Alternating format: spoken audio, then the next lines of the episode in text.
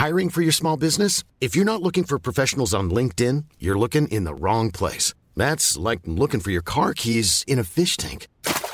LinkedIn helps you hire professionals you can't find anywhere else, even those who aren't actively searching for a new job but might be open to the perfect role. In a given month, over seventy percent of LinkedIn users don't even visit other leading job sites. So start looking in the right place. With LinkedIn, you can hire professionals like a professional. Post your free job on linkedin.com slash people today.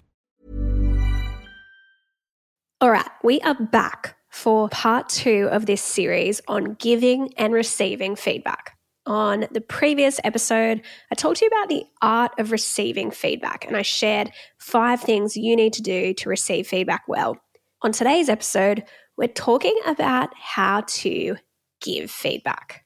You're going to learn how to give feedback in a way that sets the receiver up well and makes the whole process way easier, way less stressful. Let's do it. This is a podcast about making work work. You'll learn about leadership, career growth, and how to navigate those weird work challenges. I run a H R consulting business called Boldside, where I help leaders build epic team cultures. If you lead a team or run a business and you think I can help, let's connect on LinkedIn. My name is Shelley Johnson. It's time to get to work. This is one of my favorite things to talk about. Giving and receiving feedback. This is what I do work on with teams all around Australia. This is one of the most requested masterclasses we run because most teams struggle with this stuff. It is difficult to have difficult conversations. Case in point, that's why we avoid this stuff because we don't know how to do it. So I'm going to give you the tools today, the five rules, or it could be six, you never know. There's going to be some rules about how to give tough feedback.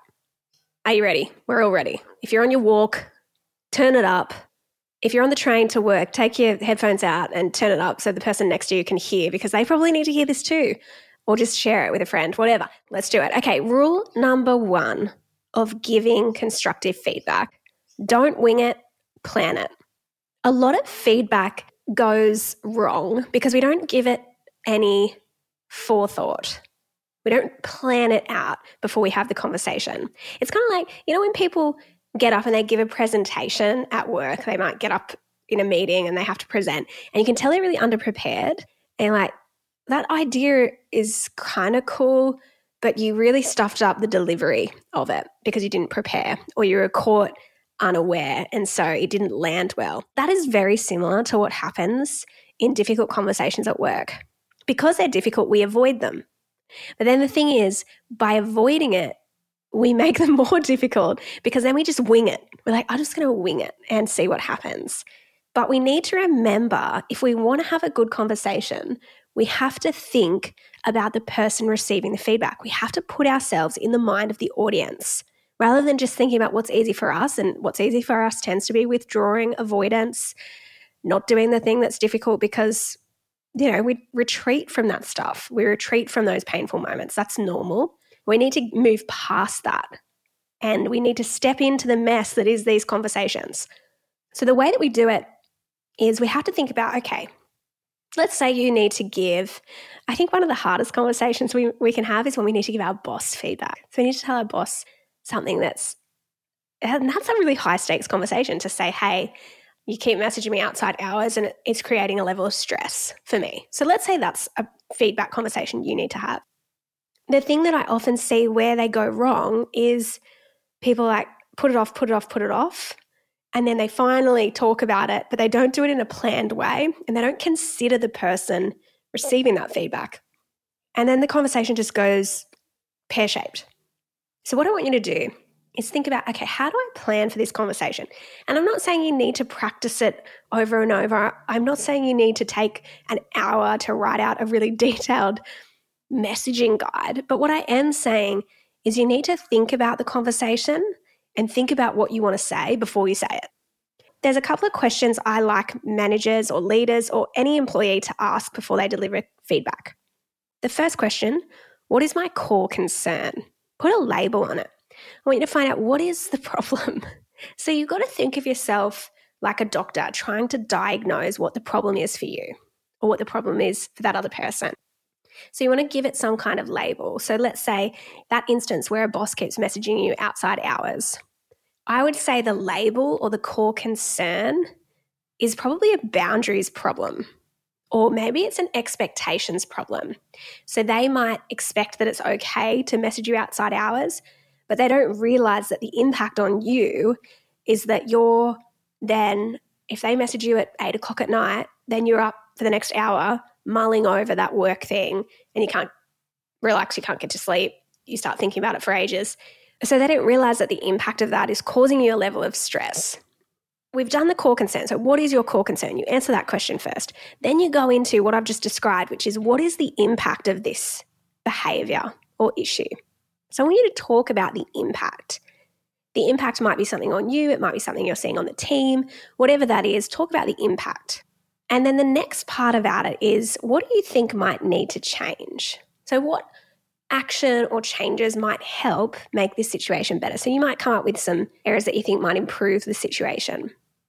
And then the last thing you need to do when it comes to your planning is I want you to write down questions you can ask in the conversation. I want you to think about what are some good questions I could ask this person that might help make this conversation more of a two-way thing. So write those down in advance. You might write them down, or you might just kind of have a think about what could those be so that when you walk into that conversation, be it on Zoom, in person, whatever, you walk in feeling like you, you've planned for that discussion. The other final thing you might think about is how does this person like to receive feedback? Are they the kind of person that needs a heads up? Are they the kind of person that likes to get a quick email to say, hey, I'd love to talk to you about this, this and this when works?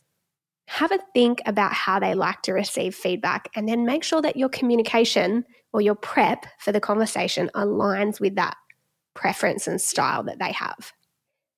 The other thing I've been thinking about when it comes to feedback conversations is that we need to kind of do a bit of a self-assessment on where we're at. Like, how am I feeling going into this conversation? There's a couple of questions from Brené Brown's feedback checklist that are really good. I'm going to read some of them out because I think they're things that we need to think about before we have the conversation. So in our preparation for having this, ask yourself some of these. These are from her feedback checklist. I'm ready to give feedback when I can sit next to you rather than across from you. I'm willing to put the problem in front of us rather than between us. I'm ready to listen, ask questions, and accept that I may not fully understand the issue. I'm ready to acknowledge what you do well instead of picking apart your mistakes. I'm aware of the power dynamics, implicit bias, and stereotypes. I can hold you accountable without shaming or blaming. I'm open to owning my part. So there's some of the questions that she has in her feedback checklist. We'll put a link in the show notes so you can download that from her website. Those questions are really powerful things to ask, to just sense check where you're at before you walk into the conversation. Having a bit of a self-awareness moment to go, am I just super reactive and agitated? Am I overreacting? Am I sh- shaming or blaming this person and not open to owning my own role in this situation? Those are really important questions you can ask, and just simply answering that. If your answer to the question about owning your part is no, I'm not I'm not ready to own my part, well, then you're probably not ready to have a conversation, because there's always multiple perspectives at play in any kind of conflict at work. So I want you to think about these things before you have the conversation. And that is why rule number one, don't wing it, plan it. Rule number two of how to give feedback is avoid the feedback bomb. And the feedback bomb happens in every single workplace. I've seen this so many times. I've done this myself, so I am sorry to the people that I've done done this to. It's it sounds like this. It's, hey, Sam, do you have time for a quick chat? And then immediately that person's like, I'm going to get fired. This is the worst day of my life. And I know I've talked about this on the pod before. It bears repeating. The feedback bomb is not good. And the reason why it's not good is it gets people on the defensive straight away. So instead of being open and curious towards the conversation, they retreat from it. They kind of get their armor up. We talked about that in the last episode, that a common problem that happens in these conversations is that people get defensive. If you do the feedback bomb, what happens is you're often making it easier for you as the giver, because you're kind of like, because you're just like, let's just, let's go, let's do this. But it doesn't make it easier for the receiver. So we need to think about, okay, how do I avoid an ambush? How do I avoid this person feeling blindsided by this conversation? And how do I set them up to really lower their defenses?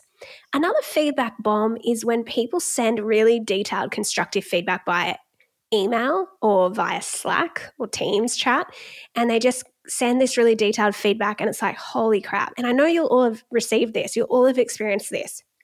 It's when you get like the pages of long feedback in an email and you get it on a Friday afternoon, like four in the afternoon, and then your whole weekend is ruined because all you can do is think about, well, how do I respond? Like there's no chance to kind of talk that through. There's some assumptions in there. This person could have picked up the phone and called me. You know, those moments where you get that feedback bomb and it's it's not good in person or over Zoom, but it's even worse if it's over email or Slack.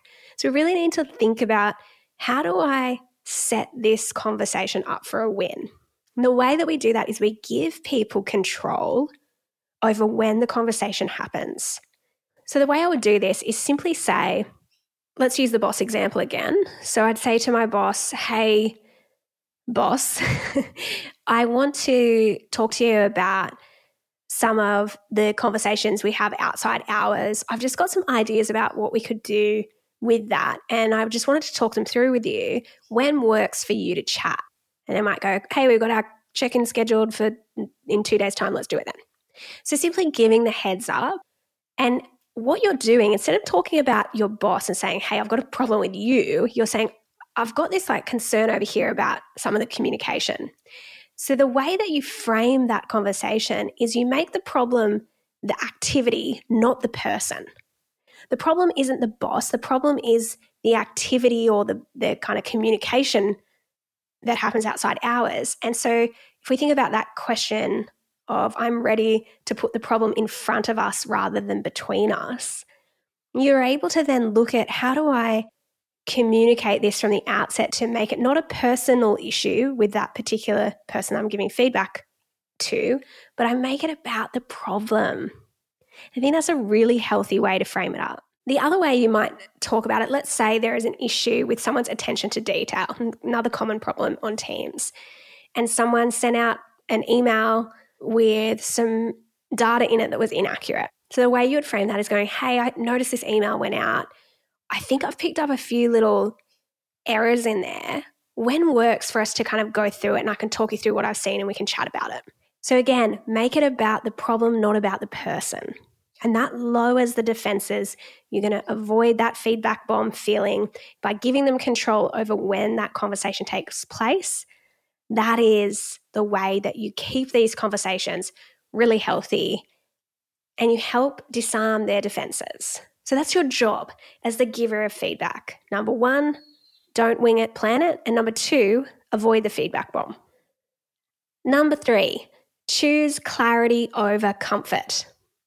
I think there's this moment in every feedback conversation where we have a choice. We kind of start the conversation off, we, we raise some of our concerns, and there's this like feeling where we're either drawn into a really honest, authentic conversation, or we're drawn towards softening the whole thing and making it easier on everyone. And that's where we choose comfort, when we kind of withdraw and go, I really should say this, but I'm just going to pull back a bit. I'm going to tone it down and stay kind of safe and comfortable because I'm nervous to go there. What I want you to do is become really self-aware in these conversations of when you feel that gravitational pull towards comfort, because usually that's that's a sign that you're about to get to the most important message. Sometimes I think you can even feel it in your body, this withdrawal from the toughest part of the conversation.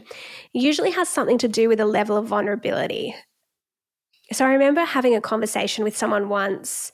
It was one of those feedback bomb emails, and a manager, I was leading the H R team, and a manager had sent me a really detailed email about something that she felt that I'd dropped the ball on.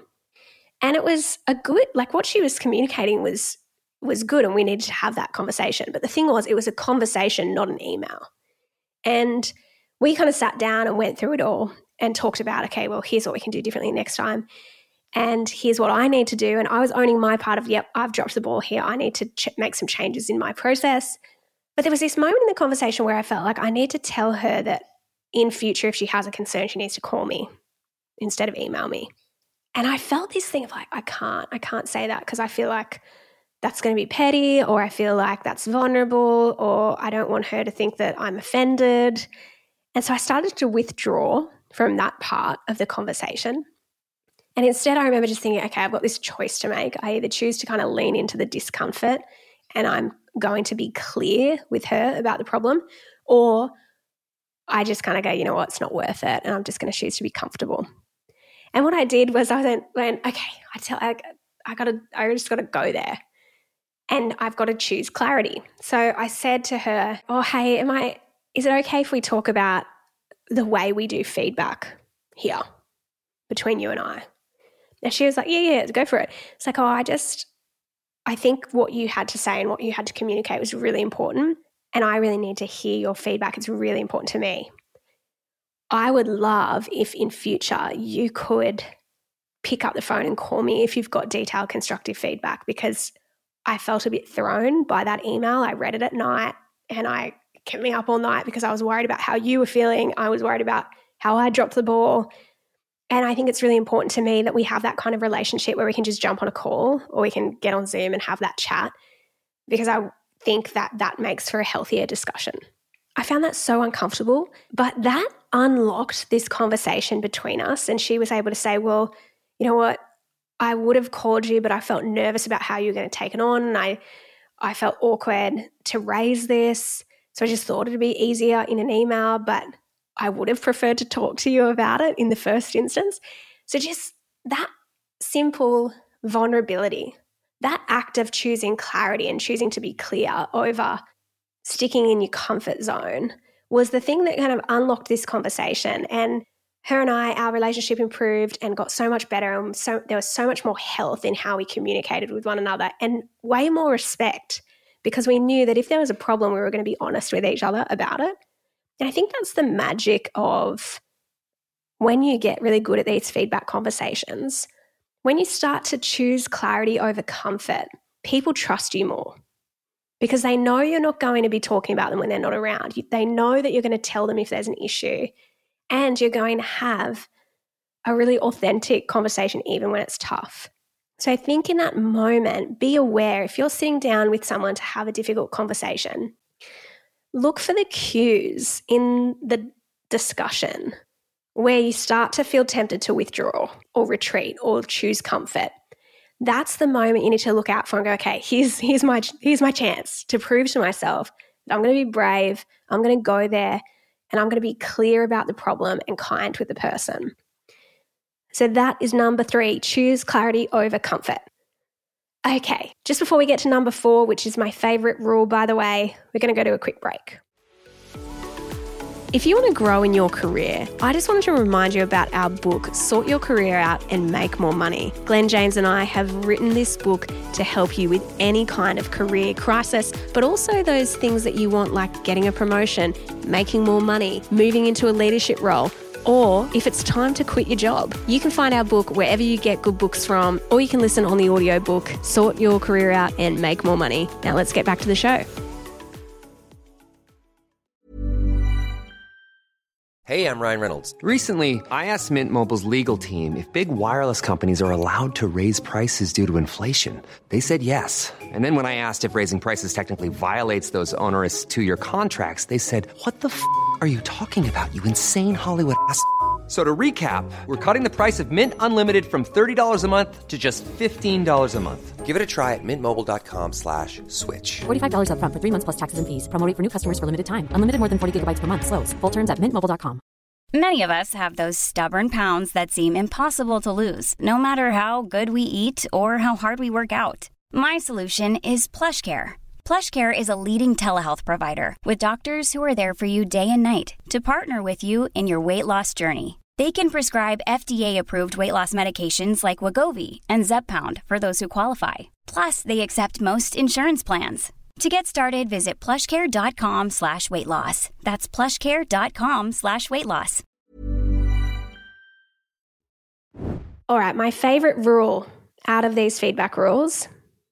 Rule number four is truth in kindness. I've seen so many conversations where leaders either swing to one way or another. They either go towards brutal honesty. So that's where they are really direct and clear about the problem, but they're unkind in how they deliver that to the person.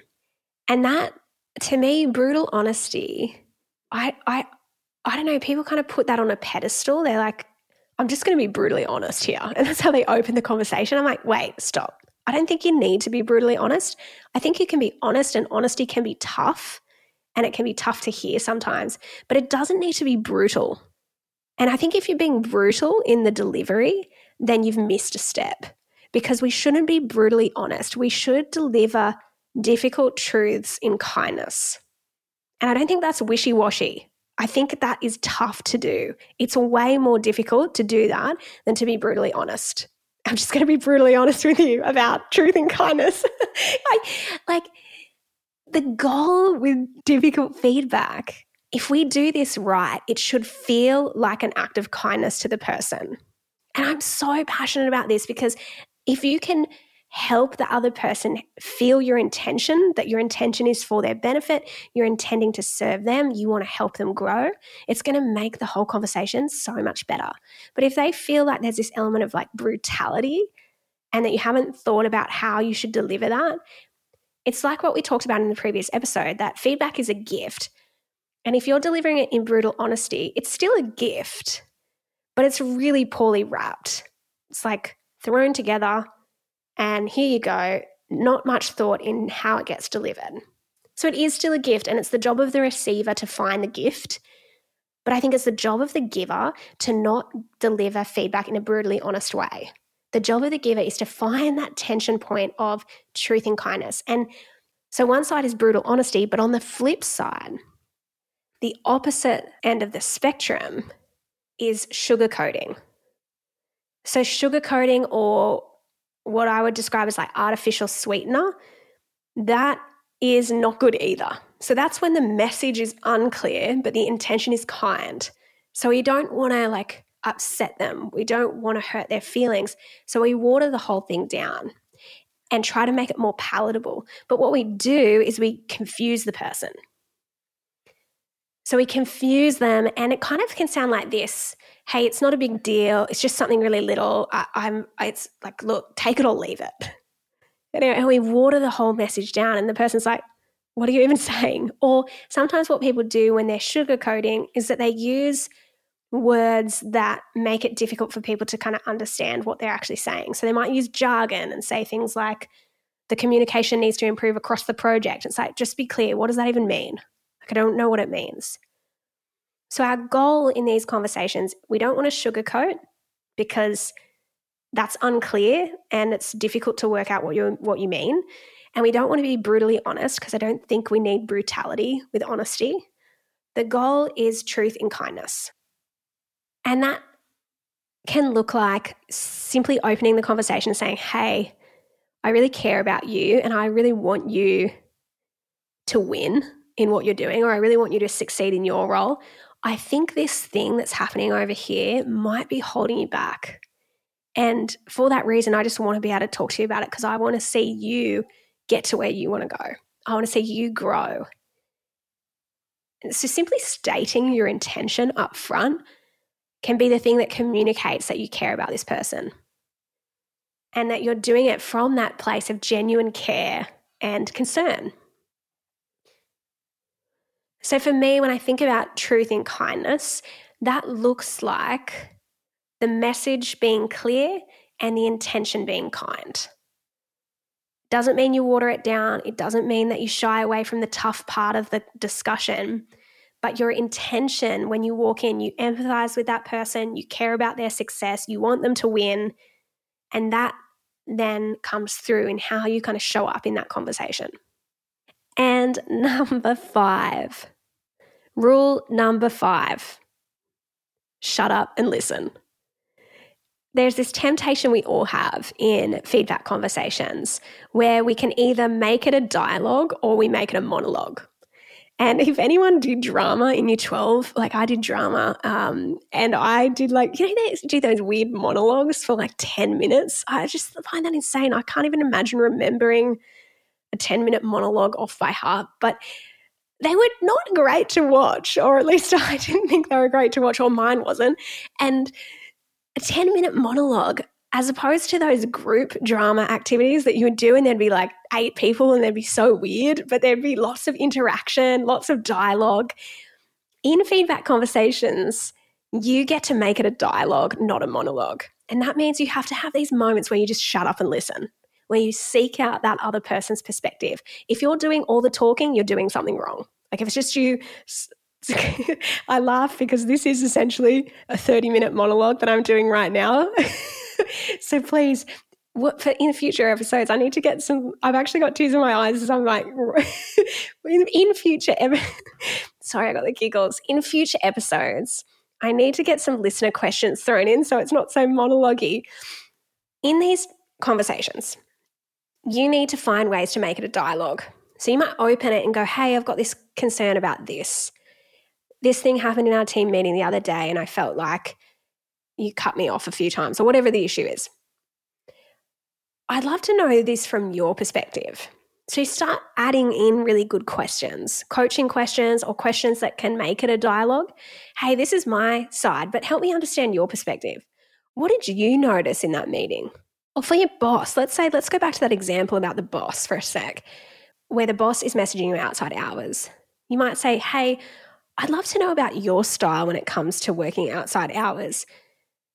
Do you have an expectation of me to respond immediately, or is that just you kind of getting stuff out there and then you're happy for me to follow it up afterwards and that you you just know that I'll look at it the next day? Is that kind of your expectation?" Having some of these questions that are open-ended will help you to create dialogue and create a discussion, not make it feel like a monologue.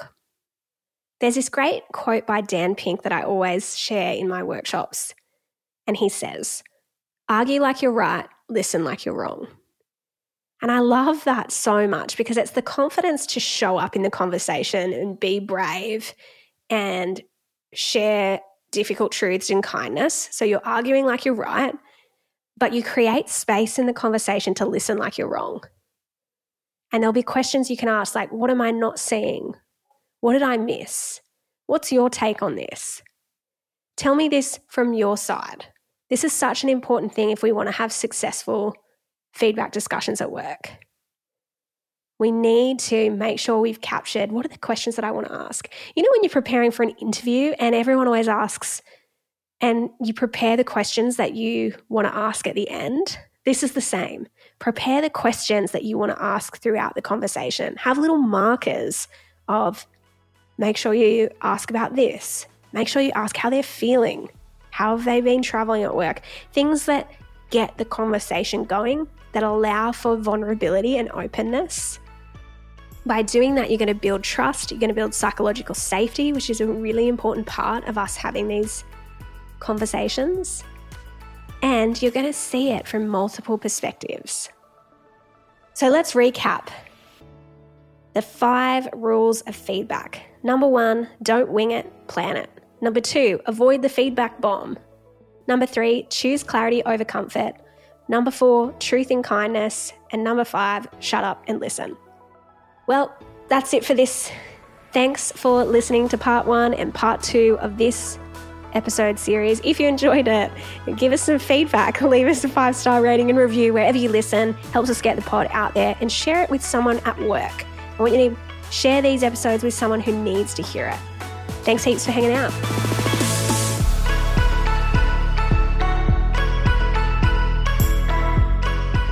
We acknowledge the Awabakal people, traditional custodians of the land on which our studio sits, and pay respects to their elders, past, present, and emerging. We extend that respect to Aboriginal and Torres Strait Islander peoples who may listen to our podcast. We love learning how to do all things well, which is why we have a bunch of different podcasts on a variety of topics. So go and check out My Millennial Investor, My Millennial Money Professional, My Millennial Property, My Millennial Money, My Millennial Daily, and Retire Right. Find these wherever you get your podcasts.